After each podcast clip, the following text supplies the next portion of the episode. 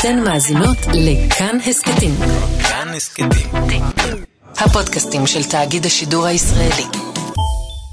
כאן רשת ב'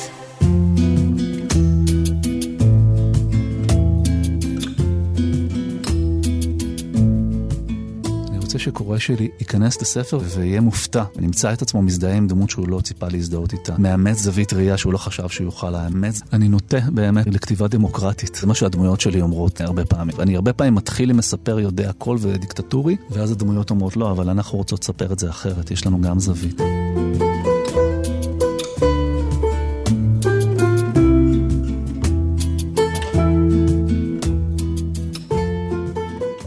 שלום אשכול נבו. שלום גאולה. צריכה להגיד, הסופר אשכול נבו, אה, אבא של הספרים אה, ארבעה בתים וגעגוע, משאלה אחת ימינה, ראיון האחרון, אני לא אומרת לפי הסדר. נוילנד, שלוש קומות, צימבר בגבעתיים, אבא של עמליה, נוסע לאוסטרליה, שמאוד חביב עליי. מי ששאל את הספר צריך להחזיר אותו בהזדמנות זו, וגם המדריך לנפרד המתחיל.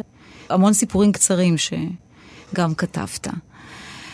ואני לא יודעת, נתחיל מהשם שלך, אני לא יודעת כמה באמת יודעים שאתה הנכד של. כן, אני הנכד של לוי אשכול, אה, ראש הממשלה השלישי של מדינת ישראל, הוא אבא של אימא שלי. הוא נפטר ב-69, אני נולדתי ב-71, אז לא, לא הכרתי אותו, לא זכיתי להכיר אותו. בעיקר מסיפורים, אני בונה את הדמות שלו. יש שם אה, סיפורים שאני שומע מאימא שלי ומאנשים שהכירו אותו ומאנשים שניגשים אליי במפגשים על הספרים שלי ויש להם איזה סיפור לספר עליו. אני מרגיש שהחמצתי. זאת אומרת, יש עולם מהסיפורים דמות של בן אדם שהיה מענץ', שזה לא פשוט להיות פוליטיקאי ומענץ'. הוא ידע איכשהו לתת לאנשים שהוא נפגש איתם, הוא עבד איתם, תחושה שהוא באמת אה, קשוב, אמפתי. וגם הכרה שהיה ראש ממשלה טוב הגיע טיפה למאוחר. כן, זה משהו, אני חושב שהיה, ליווה את, ה, את ליווה הבנות אתכם? שלו. אלא- זה לא היה מרכזי, ב, ב, נגיד, בחוויה שלי כילד. בכלל, את יודעת, גדלתי בבית אה, רגיל. לא... לא היה דיבור, לא היה, אני לא יודעת, או תיק או כבוד להיות הנכד של... פחות ממה שאנשים, נדמה לי, היו חושבים. זה, תראי, זה בהחלט בית, אם אני צריך לחשוב מה בעיקר, באיזה אופן הושפעתי ב, ב, בעומק, אני חושב שזה בית שמחובר מאוד למקום הזה. זאת אומרת, יש, אני זוכר את עצמי הולך...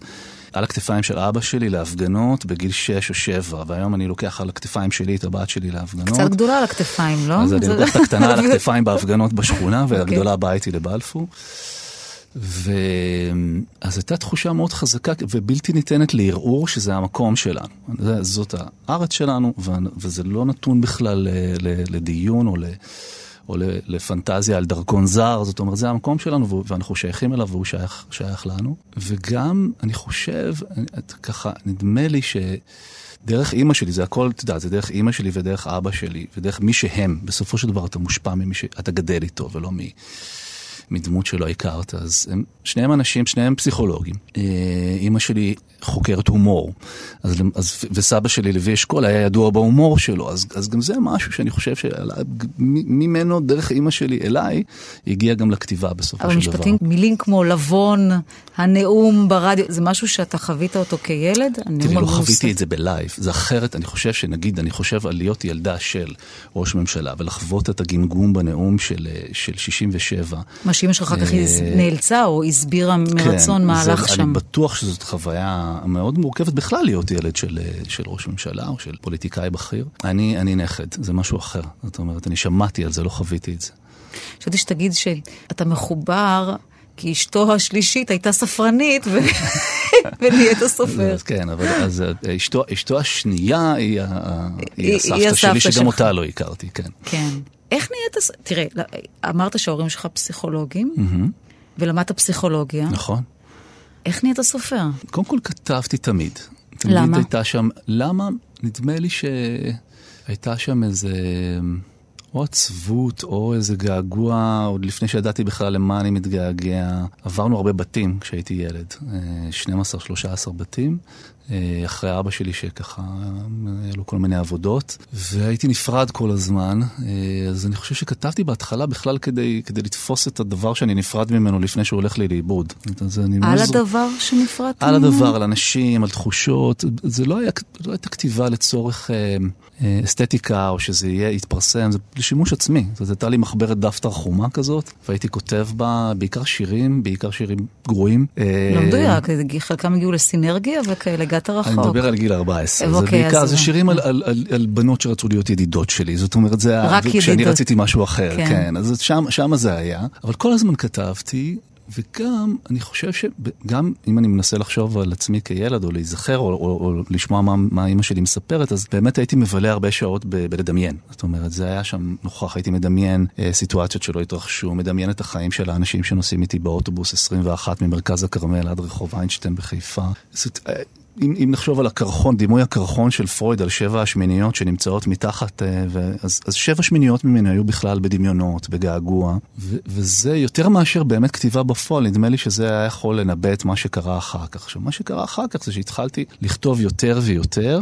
אה, בשלב הראשון זה היה בכלל מכתבים, זאת אומרת, אם נגיד נלך לגיל 19, 20 ואחרי צבא של 23, 24, אז את יכולה לדמיין לעצמך בחור צעיר שכותב מלא מכתבים. למי? לחברות.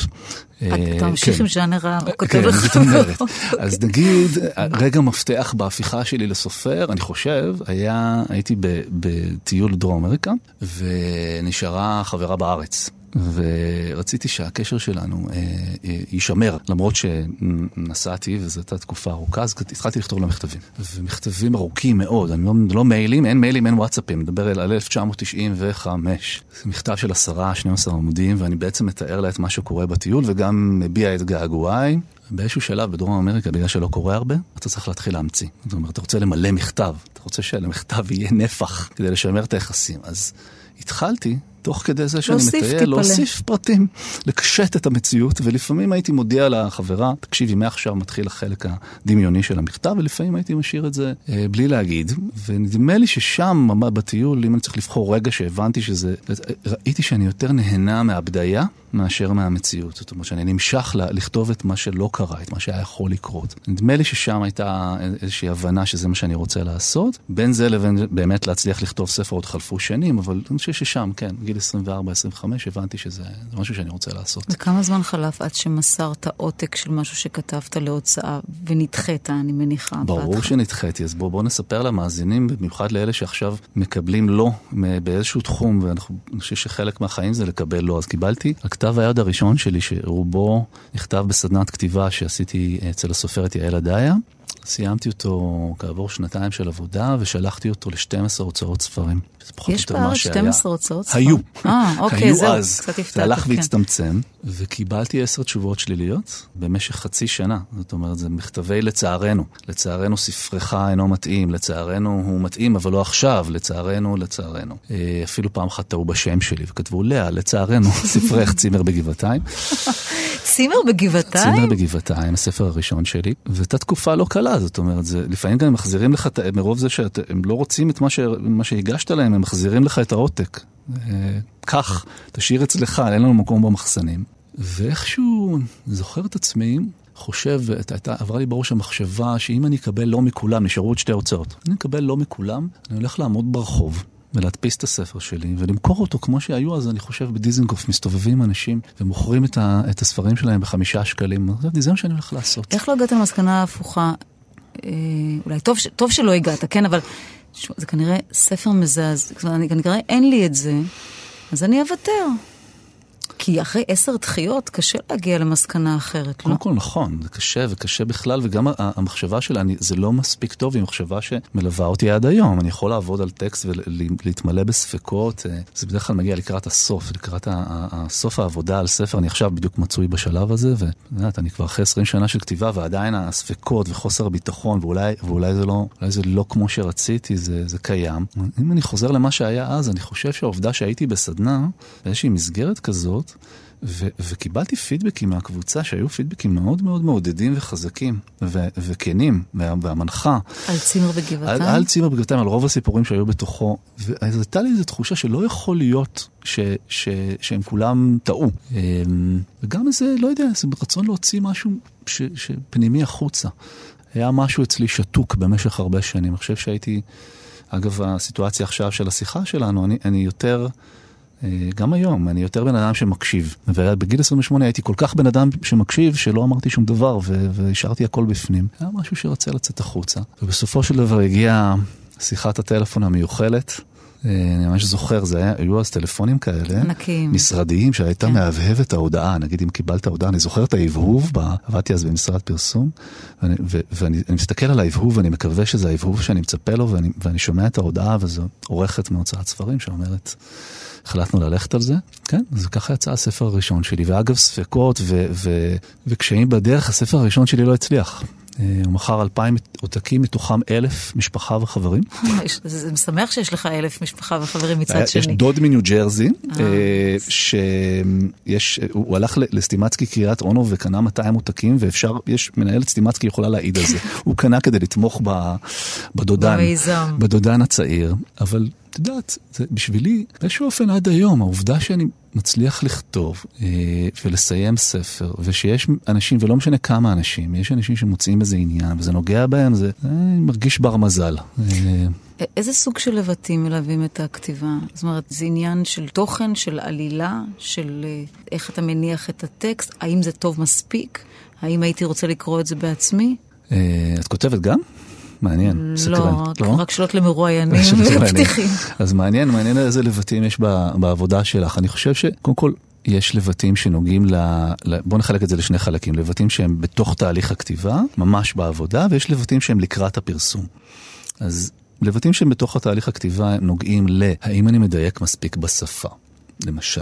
יכול לספר לך שאני כבר שבוע מסתכל על רגע בטקסט שלי, בספר שאני עכשיו מסיים, ויש שם תיאור של דמות נשית. ו, ותיאור של איך היא נכנסת לחדר של, של, של גבר אה, באכסניה בדרום אמריקה, והיא נורא נבוכה מזה שהיא באה לבקר אותו, והיא מתחילה לזוז בחדר ב, במין אה, גמלוניות כזאת. ואז אני מתלבט כבר חודש בין שני ביטויים, האם היא זזה בחינניות מהפנטת, או בתמרונים חינניים. עכשיו, אני יכול על העניין הזה... להתלבט חודש, זאת אומרת, אז, יש את עניין השפה, ועברית היא גם שפה שמשתנה כל הזמן, זאת אומרת, האם העברית שבחרתי אכן מדויקת לזמן או למקום שבו אני כותב, זאת אומרת, למשל, אם אני מתאר דמויות של ישראלים שחיים בארצות הברית, הרבה שנים כבר, ועזבו את הארץ בשנות ה-80 הם לא יכולים נגיד, לדבר כמונו. אז הם מדברים בעברית של השנה שבה הם עזבו, זו תופעה נורא מעניינת. אז למשל, הם יגידו טיסלאם, למרות שאנחנו כבר לא אומרים טיסלאם, והם יגידו לגיבור שלי בריאיון האחרון, כשהוא נכנס לאוטו, הם, אז, אז אומר לו, ג'ינג'י, סגור את הדלת. עכשיו, גם, גם בג'ינג'י אנחנו כבר לא משתמשים. אמת. אז יש, אז יש התלבטויות שפה, יש התלבטויות עלילה. זאת אומרת, לאן לקחת את זה מפה? אתה לא יודע מראש? לא תמיד, לא, אני כותב בלי ווייז, אה, לרוב. ו... אין לך שלד שאתה יודע בסופו לאן אתה רוצה להגיע? לא, אני יוצא לדרך עם תמונה, עם דמות, עם רעיון, עם, עם משפט, ואני משתדל לא לדעת יותר מדי, כי אני רוצה לגלות. ויש מתח, תראי, את מכירה את זה גם כמראיינת, יש, אתה כן באיזשהו שלב מתחיל להבין מה אתה עושה, מצד שני אתה רוצה להיות פתוח לאפשרות שהדמות לוקחת אותך למקום אחר, ו- והסיפור לוקח אותך למקום אחר, אז יש איזה מתח כל הזמן בין הספונטני למתוכנן, ואז מגיע רגע שאתה צריך להחליט האם שתי הדמויות האלה, שלא תכננתי שיהיה ביניהם מתח, אה, נגיד, רומנטי, אבל אני מרגיש שזה קורה, נגיד בארבעה בתים וגעגוע, אמיר וסימה. אני מרגיש שזה קורה לי על הדף. האם אני רוצה? האם זה מתאים לספר? ואם אני הולך על זה, אם אני נותן להם להימשך אחד לשני, האם עד כמה רחוק אני הולך עם זה? כמה זה מתאים לארבעה בתים וגעגוע שפתאום יתחיל פה לפרוץ לי רומן בין שתי דמויות. אז יש התלבטויות מהסוג הזה. עכשיו, יש התלבטויות גם שהן לקראת פרסום, וזה התלבטויות אתיות, ממש אתיקה. האם במה שכתבתי יכול להיות משהו שיפגע באנשים אחרים? האם מישהו שיקרא את הספר ירגיש שהוא נחשף בגללו? האם אנשים שקרובים אליי או אנשים שלא קרובים אליי ירגישו ש, שנפגעו עד עמקי נשמתם? איך, אמ, האם עשיתי את, בעניין הזה, בעניין המוסרי, האם, עשיתי את כל מה שאני יכול כדי שזה לא יקרה? שזה, זו, אתה, אני לא, לא עוסק בזה בזמן הכתיבה, אבל עכשיו אני בדיוק מסיים ספר, אז, אני, אז התחלתי לחשוב על זה. יכול להיות שאולי יש כמה אנשים שכדאי שיקראו את הספר לפני שהוא יוצא, כדי שלא ירגישו פגועים. אה, אז גם יש את האספקט הזה, והוא בהחלט הוא, הוא משמעותי.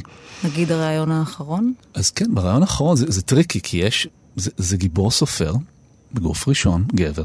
אה, כמה מהמאפיינים הביוגרפיים שלו דומים לשלי.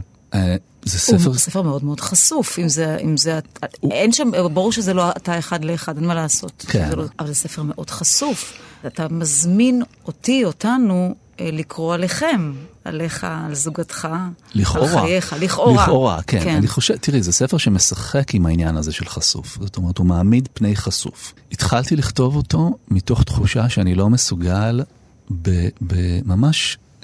בכלל עבדתי על ספר אחר שהיה פיקשן רגיל, זאת אומרת בדיה רגילה. פתאום הסתכלתי על הספר ההוא ואמרתי, אני לא מאמין לבדיות של עצמי. המילים האלה שנמצאות על המחשב הן ריקות. עכשיו בדיעבד אני חושב שזה קשור גם לתקופה שאנחנו חיים בה, שהיא תקופה שבה אה, אנחנו מוקפים בשקרים ובפייק, והפייק הזה נוגע ל... למנהיגות שלנו, אבל הוא נוגע גם ל, לרשתות חברתיות, וזאת אומרת, יש איזו תחושה של קשה מאוד לגעת באותנטי. ונדמה לי שזאת הסיבה שנמשכתי לראשונה בקריירה שלי ככותב, להתחיל ספר ממקום שהוא דווקא מקום של אמת היסטורית ביוגרפית. זאת אומרת, החודשים הראשונים של הרעיון האחרון של הכתיבה היו לגמרי לענות לשאלות של הרעיון, או שהגיבור יענה לשאלות של הרעיון בכנות, בבוטות, בחשופיות. אחר כך זה התחיל להתפתח. זאת אומרת, משם זה כבר נהיה ספר. ואם זה ספר, אז, אז לא הכל חייב להיות ביוגרפי. כי נבהלת? לא, לא כי נבהלתי, כי זה, כי זה לא באמת מעניין אותי, אה, וזה הבנתי תוך כדי כתיבה, לא, מעניין, לא באמת מעניין אותי בגיל 49 לכתוב אוטוביוגרפיה, זה לא מעניין אותי. אבל אולי את הקוראים מעניין להציץ לך. יכול להיות, והספר משחק עם זה. זאת אומרת, גם עם, עם רצון להציץ וגם עם, עם חוסר הרצון לספק את יצר ההצצה.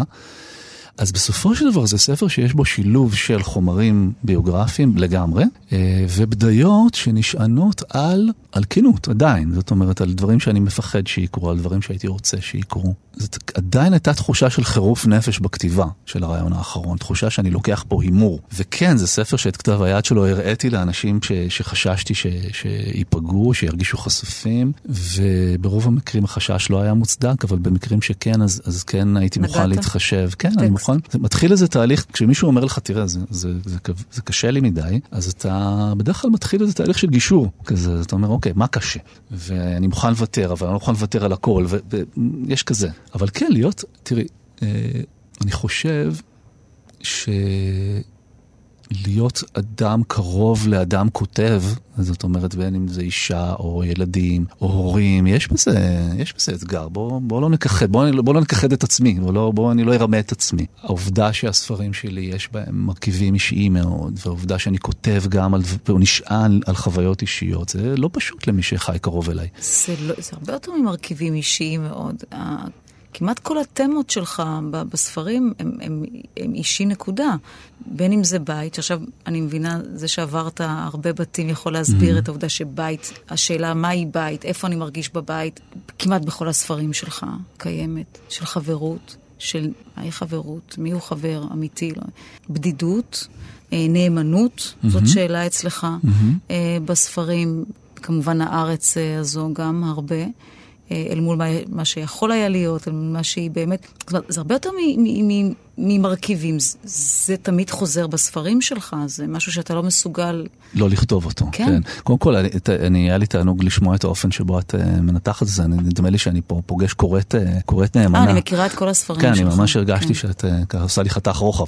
כן, אני חושב שזה גם נושאים שמעסיקים את הקוראים שלי. זאת אומרת, בסופו של דבר, מעבר להאם זה חלק מהביוגרפיה שלי או לא, השאלה המהותית באמת בספר, זה, זה, זה, וגם ברעיון האחרון, זה באיזה אופן הוא נוגע בקורא. ברגע שכבר הוצאתי אותו, זה לא משנה כל כך אם זה נשען עליי, לא נשען. משנה מה, מה, מה עובר על הקורא, והאם הבדידות הזאת פוגשת אותו, ואולי מתוך שתי הבדידויות האלה של הכותב והקורא נוצר, נוצר איזה חיבור. הרעיון האחרון זה באמת ספר ש, שהיה לי לא פשוט להוציא, אבל היום אני יכול להגיד שנתיים אחרי, איך אני יודע שזה היה מעשה נכון להוציא אותו? מעבר לעניין האומנותי, מה שהוא עשה בעולם, זאת אומרת, בעולם, ה, בעולם החיצוני, וגם אני מדבר על, על ישראל ועל מדינות אחרות, זאת אומרת, חולל איזו תגובה של אינטימיות וכנות, זאת אנשים שהחליטו לענות על השאלות של הספר בעצמם. או... סופרים או אחרים לא, לא, לא, קוראים ב- בישראל, כן. באיטליה, בגרמניה, בארצות הברית, אמרו, אוקיי, אה, אם הכותב פה הוא כנה, או כן, אה, אז אני גם רוצה. ו- ו- והתחילו לענות על השאלות של הספר בעצמם, ולדבר על זה בתוך, בתוך סיטואציות של חברים. זאת אומרת, אם זה קורה, אז, אז כן, אז, אז אני חושב שאתה... קשה לכתוב, אני אומר את זה גם לתלמידים שלי, קשה לכתוב בלי לשלם מחיר רגשי, קשה לכתוב בלי לפתוח את הלב שלך. אה, אם אתה פותח את הלב, אז, אז הקורא מרגיש את זה והוא מוכן גם לפתוח את ליבו לטקסט. האם זה, זה אומר שכל טקסט חייב להיות צמוד לביוגרפיה? ממש לא.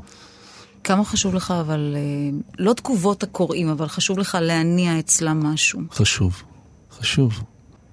אני כל הזמן מתפתה לשאול אותך על כמה חשוב לך להניע כשאת עושה, כמה חשוב לך כשאת מסיימת, אני בכל זאת אשאל, כשאת עושה שידור, כשאת אה, מאוד. מוכרת, חשוב לך. מאוד. ואיך- אני יכולה להתייסר על זה המון זמן, יכול, זה יכול לרגש אותי המון זמן, תלוי מי המרואיין. זה מאוד מעסיק אותי. ואיך את יודעת של בעצם, חוץ מנתוני רייטינג, איך את יודעת אם, אם מה שעשית הייתה לו השפעה או, או נגיעה? אה, זה, זה פחות השפעה, א', לפעמים יש תגובות טובות וגרועות, ואם זה מחזיק אותי הרבה זמן אחר כך, מניע אצלי, אז אני חושבת שזה גם עשה את העבודה עבור אחרים, בהנחה ונחשפו לזה. אז אולי אם ספר מניע כן, אצלך חושב, הרבה זמן. אני חושב שתגובות, אני אתן, אני, קודם כל אני אגיד משהו כללי ואז אני אספר לך נגיד על, על, על שתי תגובות שהיו מאוד מיוחדות מהזמן האחרון. קודם כל, באופן כללי אני חושב שמה שאני הכי מעניין אותי לעשות לקוראים שלי זה אולי גם מה שאני הכי אוהב בתור קורא של ספר ש, שאני קורא אותו. אני רוצה להרחיב, להרחיב את, ה, את התודעה, להרחיב את נקודת, נקודות המבט האפשריות על הסיפור האישי, על הסיפור הישראלי. אני רוצה שקורא שלי אה, ייכנס לספר ויהיה מופתע באיזשהו אופן, ימצא את עצמו מזדהה עם דמות שהוא לא ציפה להזדהות איתה, מאמץ זווית ראייה שהוא לא חשב שהוא יוכל לאמץ. לכן אתה כותב בכמה זוויות? לא יכול להיות סיפור של דמות אחת? אני נוטה באמת לכתיבה דמוקרטית. אה. אה, וזה- לא רק אתה, גם אנחנו רוצים כן, לומר משהו. דמוקרטיה אומרת, זה מה שהדמויות שלי אומרות אה, הרבה פעמים. הם, הם, אני, אני הרבה פעמים מתחיל עם מספר יודע הכל ודיקטטורי, ואז הדמויות אומרות לא, אבל אנחנו רוצות לספר את זה אחרת, יש לנו גם זווית. אני כמעט כל פעם זה קורה לי, שאני מנסה לכתוב משהו שיהיה בו קול אחד מונוליטי, ואז משהו אצלי מבפנים מתמרד. וכן, גם בזה, גם בזה יש משהו שאני רוצה להביא, זאת אומרת, בואו בוא נראה את זה מורכב. בואו נראה את הסיפור הזה ש, שאנחנו יכולים לספר אותו חד צדדית, בין אם זה סיפור אישי או סיפור של נגיד הציונות, כמו בנוילנד, בואו נראה את זה מורכב. אה, אז, אז אני חושב שזה משהו שמאוד משמח אותי אם הוא קורה. עכשיו, יש גם תגובות של קוראים שהם פשוט מהסוג שאתה הולך איתו אחר כך, כמו, כמו מה שסיפרת על, על, על זה שדברים מניעים אותך, אז יש דברים שמניעים אותי. אז אם נגיד אני יושב במפגש קוראים, זה היה בכלל באיטליה, ומישהי מרימה את היד ואומרת, אה, זה היה מפגש עם מועדון, אה, עם book club כזה, והם קראו את שלוש קומות. והיא מרימה את היד וחשבתי שהיא רוצה לשאול שאלה, וזה הכל גם היא מדברת באיטלקית ומישהו מתרגם, זה הכל קצת מסובך. ואז היא אומרת, אני לא רוצה לשאול שאלה, אני רק רוצה להגיד לך שקראתי את הספר שלך ויכולתי לסלוח לעצמי. עכשיו, היא לא פירטה על מה היא סלחה לעצמה. לא שאלת? לא, אני, הפנים שלה היו כאלה אה, שידרו שזה לא יהיה במקום, שזה אינטימי מדי, אז לא שאלתי, רק, אבל הלכתי עם זה חודשים אחר כך, זאת אומרת, בעצם אולי מה שאנחנו עושים באומנות או, או בספרות זה לאפשר לאנשים להודות בפגיעות של עצמם. זאת אומרת, כולנו פגיעים וכולנו מסתירים את זה. כל הזמן. אולי, אולי בסיפור יש משהו שמאפשר לאנשים לגעת בנקודות האלה ולהגיד, טעיתי, אני לא, אני לא תמיד עושה את הדבר הנכון, אמ, חטאתי, ו- ואני יכול להסתכל על זה, אני יכול להודות בזה. אמ, אז גם זה, גם זה מאוד, אמ, מאוד משמעותי בשבילי. הזכרת את נוילנד, ושם יש, זה- וזה עוד דבר, אני חושבת, אתה תמיד, אתה, כאילו שאתה צריך לצאת החוצה בשביל להגיד משהו עלינו. כלומר, היית צריך, לת- גם הזכרת את דרום אמריקה, לפחות כן. פעמיים בשיחה הזאת, אתה צריך להרחיק לשם כדי להגיד משהו עלינו. בכלל בחיים צריך פרספקטיבה. אמ, אבל למה אתה לא יכול לעשות את זה מפה, או רק מפה?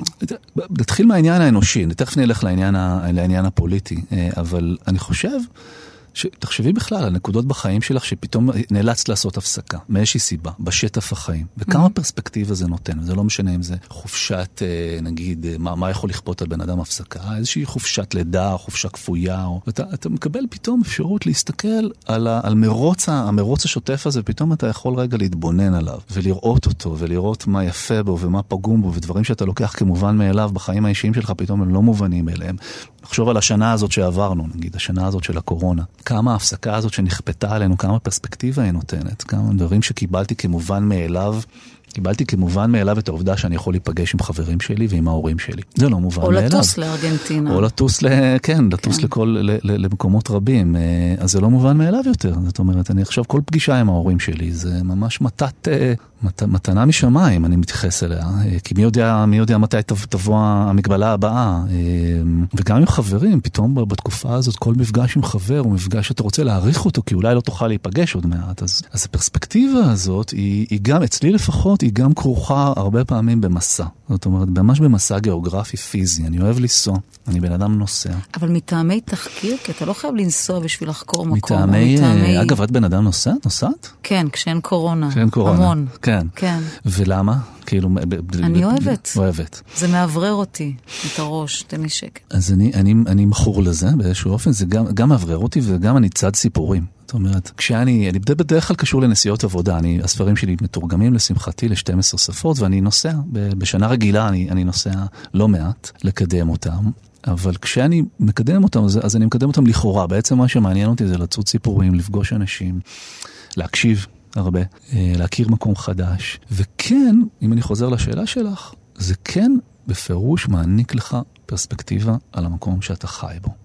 כשאתה מבקר במדינה אחרת ואתה רואה שהאזרחים שלה מתייחסים באמון לממשלה או לעומד בראשה, זה גורם לך לחשוב. כשאתה מבקר במדינה אחרת ואתה רואה שהחלטות מתקבלות אה, ממקום ענייני ולא ממקום אה, אישי, זה גורם לך לחשוב. כשאתה מבקר במדינה אחרת ואתה מן העבר השני ואתה פוגש ישראלים שבחרו לא לחיות בישראל, נגיד, אקס, אקס ישראלים נקרא להם.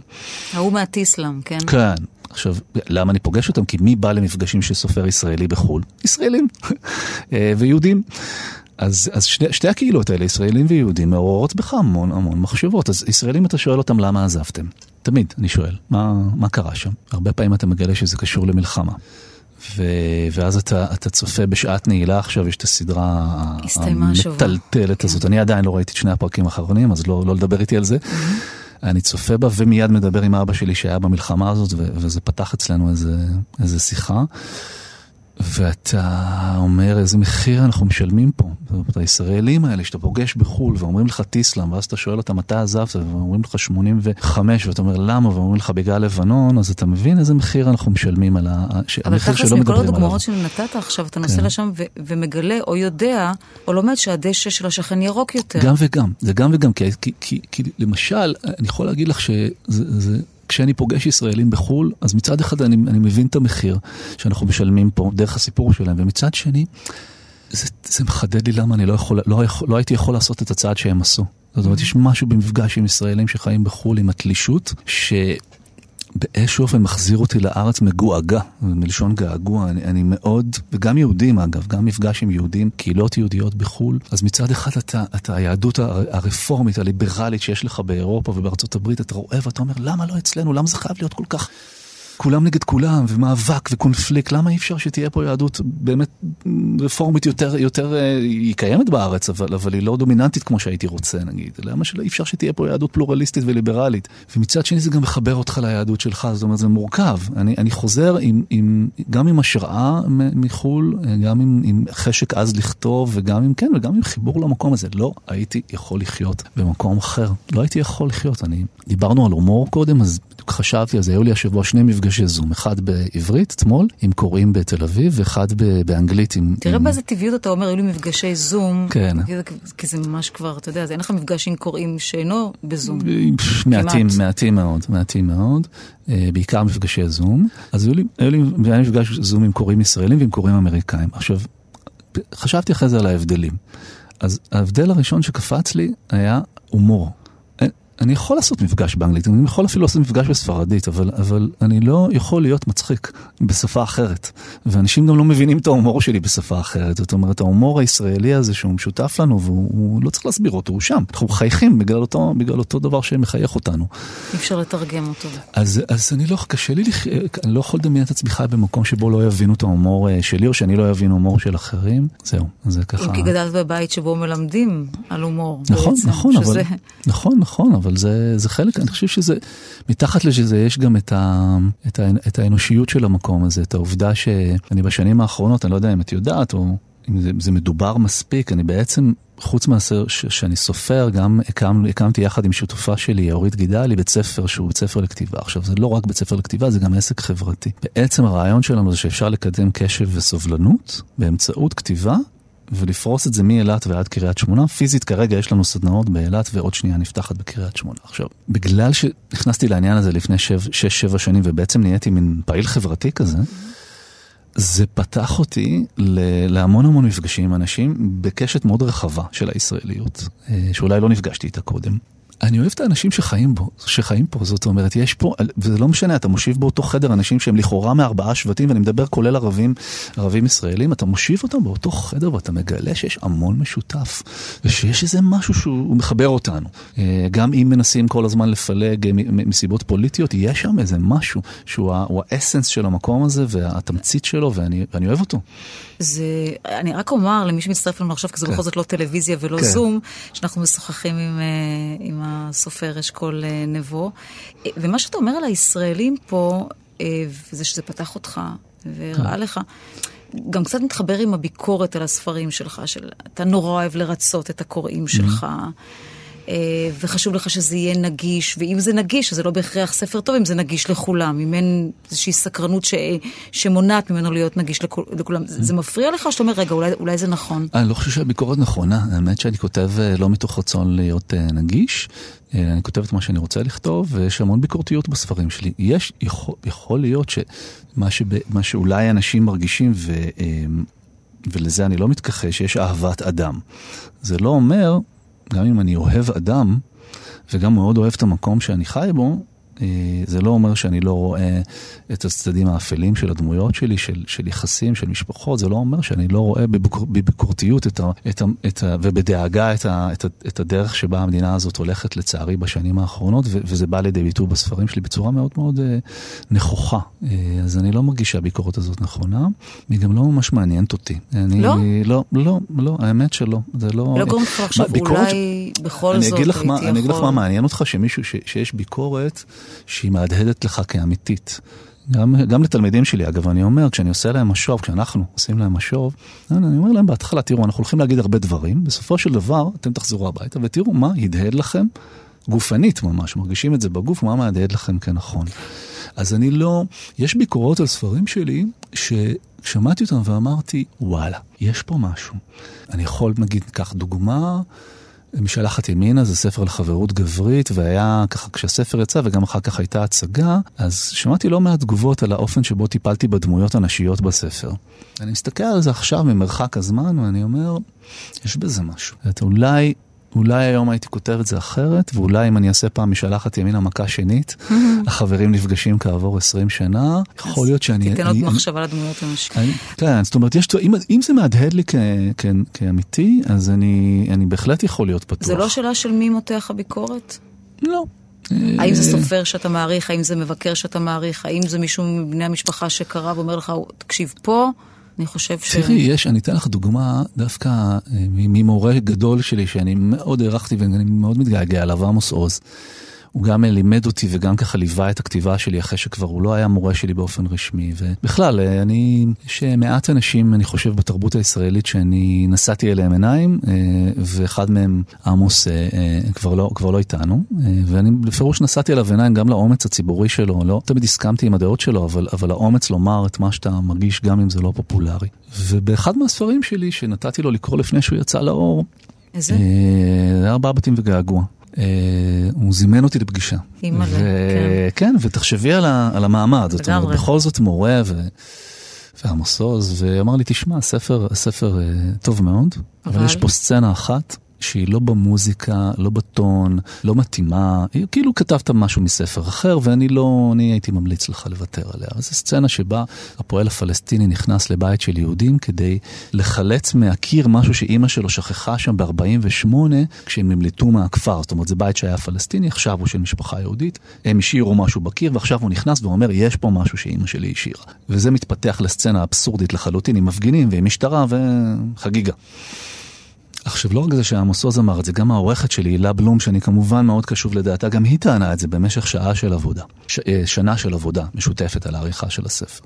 ואני זוכר את הנסיעה חזרה מבאר שבע, אני נוסע חזרה ואני שומע אותה באוזן אחת ואת עמוס עוז באוזן שנייה, וחושב לעצמי, אבל אני לא מרגיש שזה נכון. יכול להיות שהם צודקים, זה לא בטון של הספר, אבל זה בדיוק מה שאני רוצה פה, אני רוצה משהו שהוא לא בטון של הספר, ולכן אני, בסופו של דבר הסצנה הזאת נמצאת שם. יש, אני מאוד קשוב לביקורת, אני מוציא את הספרים שלי לקריאה, כולל עכשיו כשאנחנו מדברים, הספר החדש שלי נמצא בקריאה אצל שני אנשים, אני אהיה מאוד קשוב למה שהם יגידו, אבל בסופו של דבר... ספציפית, ספציפית כרגע. מה זה משתנה? כן, תראו כל שתי הקורות הראשונות שלי, אשתי והילה בלום, העורכת שלי, הן גם מאוד שונות בטעם שלהם, אז הקריאה שלהם משלימה. ואני מאוד מאוד קשוב למה שעולה מה, מהפידבק שלהם. ואז משם והלאה אני בוחר לי בכל ספר ממי אני הכי מפחד. ואותו אתה בוחר? כן, אני חושב שזה חשוב. אני, אולי גם את כבר יודעת את זה, אחרי שנים שאתה נמצא במקום מסוים ועושה עבודה, עושה עבודה מסוימת, חשוב שיהיה מי שיהיה לו מספיק אומץ כדי להגיד לך, כן. לא מספיק טוב. שזה לא, נורא וטוב כאחד. כן, כן, זה לא נעים, זה לא חוויה נעימה. אני בוחר לי את המבקרים הכי קשוחים, כרגע זה נמצא אצל השותפה שלי, אצל אורית, ואצל עוד, 아, אצל עוד יועץ. זה מישהו מהתחום. זה מישהו מהתחום, ודווקא, וכרגע אצל עוד מין יועץ חבר שהוא לא מהתחום בכלל, וזה נמצא בקריאה אצלם, ואני בפירוש אהיה קשוב. עכשיו, מה זה אומר קשוב? הם יעירו את ההערות שלהם, ואני אראה, מהדהד לי כאמת או לא מהדהד לי? אם לא מהדהד לי, אז... זה לא יהיה. כן. Uh, הזכרת את, גם את הפרויקט, מיזם, אני לא יודעת לקרוא לזה סדנה. סדנאות הבית, כן. עם, uh, עם uh, אורית. זה דבר שאני תמיד תוהה לגביו, דווקא בהקשר שלך, וגם אמרת שאתה עצמך למדת בסדנה של יעל. כן. אפשר ללמד לכתוב? זה, מה, זה, זה עניין טכני שבו אתה תתחילי בזה, תמשיכי בזה, תזכרי שבסוף את צריכה... ואני אדע לכתוב כמוך? קודם כל את מוזמנת. אה, לא בטוח שיש לך מספיק פנאי, אבל נראית לי עסוקה. נגיד שאני מתגברת, ניתן לך לחשוב על זה, המון זמן. נגיד בפעם הבאה שיהיה לך פנאי את מוזמנת אה, אה, לחוות את החוויה. אני חושב... מה, עשרה מפגשים ואני אדע לכתוב? כמה דברים. קודם כל, אני חושב שהדבר הכי קשה בתחילת הדרך בכתיבה זה הבדידות. פשוט קשה מדי, לי זה היה קשה מדי, החוסר ודאות, החוסר ביטחון, ולזה קבוצה יכולה לתת מענה. מה שעוד אתה צריך זה פידבק. זאת אומרת שמישהו יסתכל על טקסט שלך ויגיד לך מה אתה לא רואה.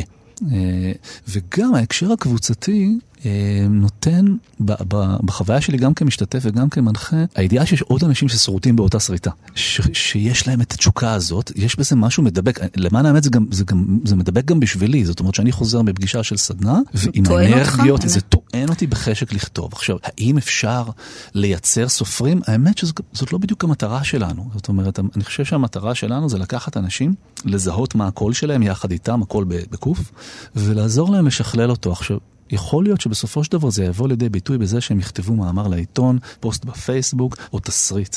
לא בהכרח ספר, פרוזה או שירה, אבל כן לעזור להם למצוא את הקול הכותב. אני חושב שכשבן אדם מוצא את, הקול הכותב שלו, יש לזה משמעות עמוקה שהיא בכלל לא קשורה בהכרח לאומנות, היא קשורה בכלל להצליח לזקק לעצמך מי אתה. כן, אבל, אבל השאלה אם אז אתה לא מחבץ לו את האותנטיות, כשאתה מהנדס אותו למשהו, אני, אני אגיד סינתטי, אבל, אבל כן. זה לא, לא במובן המשמיט של המילה, למשהו טכני שאתה אומר לו, אבל אלה כללי הכתיבה. זו שאלה נהדרת. יצא לך ללמד פעם? להיות לא. בתפקיד המורה? לא, רק חוץ מהבית, שאני גם שוטרת, גם מורה, לא. האמת שזה דווקא הבית, זה, זה אפשר, אפשר להיכנס דווקא מה, מה, מהעניין הזה של להיות הורה. זאת אומרת, אתה, נדמה לי, לפחות אני מנסה ככה, מנסה וכל הזמן כמובן נכשל עם הילדות שלי. מצד אחד, אתה רוצה... גם, גם כהורה, גם כמורה, אתה רוצה לתת, לתת איזשהו הקשר ולתת אולי בכלל... פרספקטיבה? פרספקטיבה וערכים ומשהו שהוא... הוא, הוא, הוא, עמוק יותר ממילים, וגם עם תלמידים, אתה רוצה לתת להם את, ה, את ההשראה. את יודעת מה, אולי זאת המילה שחיפשתי. גם עם הבנות שלי, אני, אני רוצה לתת להם השראה, לא בהכרח כללים. זאת אומרת, ההשראה היא הרבה פעמים דרך מה שאתה עושה, לא דרך מה שאתה בהכרח מורה להם. ועם תלמידים, אז השאלה שלך היא מאוד במקום, והיא כל הזמן, כל הזמן אנחנו מדברים עליה, גם עם צוות המורים שלנו, שהיום כבר מונה 25 מורים, אנחנו כל הזמן אומרים להם, תהיו מאוד מאוד זהירים. אל תכפו על אנשים את האג'נדות שלכם, אל תכפו עליהם כתיבה נכונה. נסו לזהות מה הם רוצים לעשות ותעזרו להם. אם, אם אתה מורה טוב, בתשובה לשאלתך, אם אתה מורה טוב, שבא באמת ממקום שהוא מקום דמוקרטי, אז אתה, אז אתה, אני חושב שאתה יכול לעזור לאנשים. אבל איך אתה מוודא שלא, שלא נהיים פה שכפולי אה, אשכול? אני נזהר מאוד מ- ו- וממש... לא, לא אה, במובן פלגיאט, במובן, אה, אתה יודע, שהוא לא השראה, שהוא סוג של אה, העתקה. כן, אני, אני, תראי, קודם כל יש לנו כבר 80 בוגרים שפרסמו ספרים, ואני מסתכל על הספרים והם לא שכפולי, לא, לא שכפולים שלנו ולא שכפולים גם אחד של השני. זאת אומרת, יש שם שונות אדירה. זה בדיוק המקום שאתה מסתכל על טקסט, יש לי היום טקסט למשוב של בחור בסדנה, ואני מנסה, קודם כל הדבר שאני מנסה לראות זה לא מה אני הייתי עושה במקומו, אלא מה הוא רוצה לעשות, מה הסיפור שהוא רוצה לספר, מה, למה הוא כתב את זה, מה חשוב לו, ומתוך המקום הזה אני אנסה לקחת אותו ו- ואולי להרחיב את, ה- את גבולות ה- היריעה ולאתגר אותו ולהגיד, אתה יכול גם ללכת למקומות שאולי לא דמיינת שאתה יכול. כן, ואתה מבין שבשבילם אתה עמוס עוז. אני מנסה... שמילה שלך יכולה לגמור אותו, והיא יכולה עניין גם של להעצים סגנון, אותו. תראי, יש מורים לכתיבה, ו- ו- ו- ואני חושב שזה באמת מקצוע שהוא, הוא- זה דיני נפשות. דיני נפשות. אני, אנחנו מאוד זהירים, פשוט ככה, לא היה צריך מאוד להגיד זהירים. לאף פעם מישהו, למישהו בעדינות, תקשיב, לא חרא של ספר, סליחה על הביטוי, אבל זה לא זה. קודם כל כיף שאת שואלת אותי שאלות על הוראה, כי זה מקצוע שפחות שואלים אותי עליו, והוא ממש בנפשי, זה ממש ב... זה, זה... כשהייתי ילד ושאלת אותי קודם על מתי נהייתי סופר, אז דווקא אם היו שואלים אותי בגיל 16 מה אני רוצה להיות, לא הייתי אומר סופר. אני, אני ידעתי שאני הולך להיות מורה. זה היה ברור לי מגיל מאוד... מורה מ... למה? מאז שראיתי את רובין וויליאמס ב-Dead Poet Society, ידעתי שזה מה שאני רוצה לעשות. מורה לספרות, מורה ל... ל... אולי. לאזרחות, למשהו שנותן, ב... שנוגע ב... בליבת החיים. אני חושב שהעניין הוא באמת כל הזמן לז... לזכור גם את, ה... את המוגבלות של, ה... של... של... של, ה... של הזווית שלך, ו... ולהקדים לכל משוב, ולסיים כל משוב, ולעשות, ואנחנו עושים את זה, ולהגיד, זאת דעתי. עכשיו, אני מלמד גם עם אורית, עם גידלי, ואורית היא מאוד דעתנית, ואנחנו שניים בחדר. אנחנו לא מסכימים על חצי מהמשובים. אז זאת אומרת, התלמידים כבר מקבלים מראש שתי דעות, זה מראש דמוקרטי. ואז, ואז, ו, ובפער שבין שתי הדעות הם יכולים גם למצוא את עצמם. באמת, באמת, אני חושב שזה דיני נפשות. אה, ו, ולשאלתך, יש לילות בגלל האחריות הגדולה שיש במקצוע הזה, יש לילות שאני לא נרדם. כי אני יודע שלמחרת אני לא אגיד לבן אדם, תשמע, הסיפור שלך גרוע, או עזוב אותך ולך תעשה משהו אחר. לא חושב שזה במקום שלי להגיד, אבל כן, לפעמים יש משובים שאני יודע שהם יהיו קשים לשומע. אני, אני יודע. ואני, זה ממש מתהפך על uh, משכבי. מי בא ללמוד לכתוב אצלך? לא, לאו דווקא אצלך, אבל מי, אם אתה יכול לאפיין את האנשים? אני לא, אני לא, דווקא אני לא אלך לסוציו-דמוגרפי, אני, אני, כי קשה, כי זה באמת מצעיר ועד מבוגר, לא, אבל זה, ממרכז זה, זה. החלום שלהם להיות סופר, זה, הם כותבים למגירה, והם רוצים לעשות את זה טיפה יותר טוב, הם רוצים לפגוש אותך. לא, אה, אני, אני, חושב, אני, אני חושב שיש פה שני דברים. אחד, וזה דווקא, אולי זה יפתיע אותך, כי זה לא, זה, זה מכיוון שהוא בכלל יותר פנימי.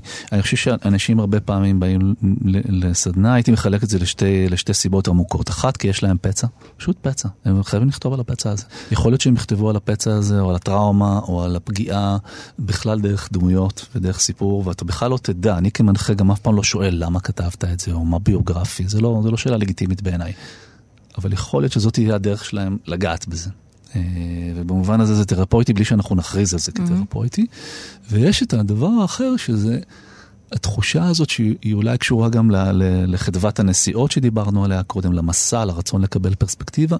אני הרבה פעמים מרג- מרגיש שאנשים שיושבים איתי בחדר זה אנשים שהחיים לא מספיקים להם. זאת אומרת, החיים האלה, מה, שהם. חיים לצד החיים? שהם רוצים עוד חיים, את החיים שבדמיון. אה, וכי החיים, המציאות לא מספיקה, ואגב, בתקופת הקורונה הרגשנו את זה הרבה- חזק יותר. הרגשנו שכיוון שהקורונה הגבילה אותנו וצמצמה אותנו, וכל הזמן הג- הגבולות נהיו יותר ויותר צרים, זה 500 מטר ו-100 מטר, ואין, ואין קולנוע ואין תיאטרון. אז דרך הדמיון אתה יכול לפרוץ את הגבולות האלה. זה, ב- בשנה האחרונה הרגשתי שה, שהעבודה שלנו מאוד משמעותית, כי היא מאפשרת לאנשים באמת, ל, אי אפשר לשים סגר על הדמיון. אה, וזה גם, גם סיבה שאנשים באים. לכתוב. כן. כן, לכתוב, לסדנה, ל... אני חושב שזו סיבה שבכלל אנחנו כל כך זקוקים לאומנות. אני ממש בתחושה שאני נובל, אני לא יודע מה איתך, אבל אני, אני מרגיש כמו, כמו שלא משקיעים אותי. אני, ואני הולך ונובל כי אני לא חשוף לאומנות. אבל אתה, כן, אבל מצד שני, אתה, אתה מייצר אומנות. מייצר זאת מילה לא טובה, היא של מפעל, אבל אתה, אבל אתה עושה אומנות. יש לך מופע חרב, חרף נכון. הזום עם גיל שוחט. נכון. מיומנה אתה עוד עובד? מיומנה, אנחנו עבדנו ואז אנחנו מחכים שהקורונה אוקיי. תיגמר. ו- אז, אז אתה כן עושה דברים נוספים ש... ש... נכון, אתה כמו כולנו בסגר, ואתה כן. אתה יכול לכתוב, אתה יכול לכתוב בכל מקום. אני כל הזמן נלחם בזה, ב- בתחושת ה... אז כן, אני עושה, אני עושה המון פרויקטים עם מוזיקאים, לא הזכרנו את טליה עמר ואת נפתלי אלתר, גם איתם אני עובד, ומשה בן יוחנה, כל הזמן עובד אז עם איפה אנשים. אתה נובל? למה אתה נובל? אנחנו זקוקים לתרבות, אנחנו, זה, זה לא מצב שאפשר לחיות איתו כל כך הרבה זמן. אני זקוק ללכת להצגה, אני, אני זקוק ללכת להופעה, ללייב מיוזיק, למוזיקה שאני שומע ומאירה בי רגשות, לא מהרדיו, מספוטיפיי, מלראות את זה. אני זקוק ל, לשבת ב, ב, באולם קולנוע ולהתמסר לסרט, לא בטלוויזיה תוך כדי דברים אחרים. אבל יכול להיות שזה לא יחזור הרבה זמן, אז אתה... אני אופטימי, אני אופטימי. אני, תפסת אותי בשבוע אה, חיסונים בדרך, שינויים פוליטיים מעוררי תקווה. אה, אני אבל כן, אני כן בפירוש מרגיש שקשה, לי קשה לחיות בלי גירוי אומנותי, וגם גם העניין האנושי, זאת אומרת, כמה אפשר לחיות חיים שבהם אתה כל הזמן מפחד מהאחר, ורואה בו איום של הדבקה. זה לא, אי אפשר לחיות ככה. מעניין אבל שלא שאפת אופטימיות במובן זה של... אה, אוקיי, אז עכשיו יהיו יותר קור- קוראים בפוטנציה. הם יושבים בבית ממילא, אה, אולי הם גם קוראים יותר. אולי הם גם קוראים אותי יותר. לא, לא, אני חושב שאנשים, בוודאי בשלבים הראשונים של הקורונה, היו כל כך במתח ובחרדה, ותקשיבי, יש גם חרדה כלכלית, לא דיברנו על זה, יש לי הרבה חברים שאיבדו את העבודה שלהם, שהם בחל"ת, שלא יודעים מה יהיה מחר. ענף הספרים כרגע בקריסה, אה, רוב הוצאת הספרים שלי לא, אה, ב- בחל"ת כבר, כבר כמעט חמישה חודשים, אולי עם איזו הפסקה קטנה באמצע. לא, זה לא משהו שקשה, קשה לי לראות. אה, אני, אני מכיר את ענייני החשיבה החיובית, אבל אה, אני מקווה שהעניין הזה ייגמר, ושלאנשים תהיה עבודה, ושהמשק יצא מהמשבר, ושתהיה לנו ממשלה שתנהל את הדברים כמו שצריך ולא כמו עכשיו. נשארנו מעט מאוד זמן, כן. אבל אני רוצה לשאול אותך, אתה... איך לקרוא לזה? אתה חזק במחאות, כן. נכון? עכשיו של בלפור אה, אה, ובכלל. אם כי אתה לא מהסופרים שנראה כותרות מהדהדות של... אה, א', כי אתה אוהב את המדינה, אבל נשבר לי מהמדינה הזו ו- וכאלה. כן, אז זה אבל אתה כן, שם לא מרגיש בכל ככה. זאת. כן, לא מרגיש, לא, להפך, אני מרגיש, להפך, אני מרגיש שאכפת לי מאוד, ולכן אני חייב להיות עכשיו בבלפור כל מוצאי שבת, כי נדמה לי שקורה שם משהו משמעותי. אפשר כבר להכתיר כהצלחה, זאת אומרת שדמוקרטיה זה לא משהו שאנחנו מוכנים לוותר עליו. היה ניסיון, נגיד, להגביל את ההפגנות באחד מהסגרים, נדמה לי שזה ירד מהפרק, אף אחד לא יעז לעשות את זה יותר. אף אחד לא יעז, עכשיו, זה, זה ירד מהפרק כי אנחנו התעקשנו, כי אנשים המשיכו להפגין בשכונה שלהם וב, וליד הבית, אז אני חושב שהמסר הזה עבר. אה, נגמר לנו הזמן, אני אשאל אותך, אה, הספר שאתה עובד עליו אני עכשיו... חושב שלא שאלתי אותך מספיק שאלות, אני אצא- אני מתוסכל מזה בסוף. צריך לקבוע שעה נוספת כן. לראיון. אה, על מה אתה כותב? אפשר, או שזה אתה לא מגלה עד שאתה מקבל את חוות הדעת ו... מהקוראים הראשונים? אני לא יכול לדבר על הספר החדש שלי, זה מביא מזל רע. בגלל גם- זה? כן, וגם אה. כבר קרה שדיברתי על ספר חדש ואז שיניתי בכלל, וזה, וזה הסתבר כ... הוא הוא מתרחש פה? גם פה וגם לא. בארגנטינה? דרום אמריקה? אולי את צודקת ואולי לא. הבנתי. ויש בו, אני כן יכול להגיד, בוא נגיד, אני, אני, מה אני מקווה ש, שתהיה לך חוויה כקוראת שכבר באמת שמתי לב שאת מאוד uh, בקיאה. מה שהייתי מאוד רוצה שיקרה לך זה, ש, זה שתרגישי שאני עושה משהו שעוד לא עשיתי. זאת אומרת, uh, שתהיה לך תחושה של חידוש. אני מאוד מפחד להיות הסופר הזה שאת... תקחי ליד ספר שלי קראתי ותגידי... אחד, קראתי כן, כולם. כן, זה, זה, זה אולי הפחד, חוץ מהפחד שיפרצו לי להארד דיסק ויגלו את הגרסאות המוקדמות, אני מפחד שתגידי, "אה, אני, אני כבר מבינה מה הוא עושה, אז אני מנסה כל פעם להפתיע מכיוון אחר, אני מקווה שנצליח להפתיע אותך. שכל נבוא הרבה הצלחה. תודה. אה, ותודה לך שבאת. הרגשתי קצת לפרקים כמו בריאיון האחרון, אבל שאתה שולח לי את השאלות במייל ולא ההפך. אבל בסדר, צלחנו את זה. אה, אני רק אגיד תודה לעורכת אליי הגנה ולטכנאים ראובן מן, למשה מושקוביץ, ותודה לכם שהייתם איתנו. וחנוכה שמח, זו הזדמנות טובה לומר חנוכה גם. שמח, שיבוא לנו אור במקום החושך. שבת שלום.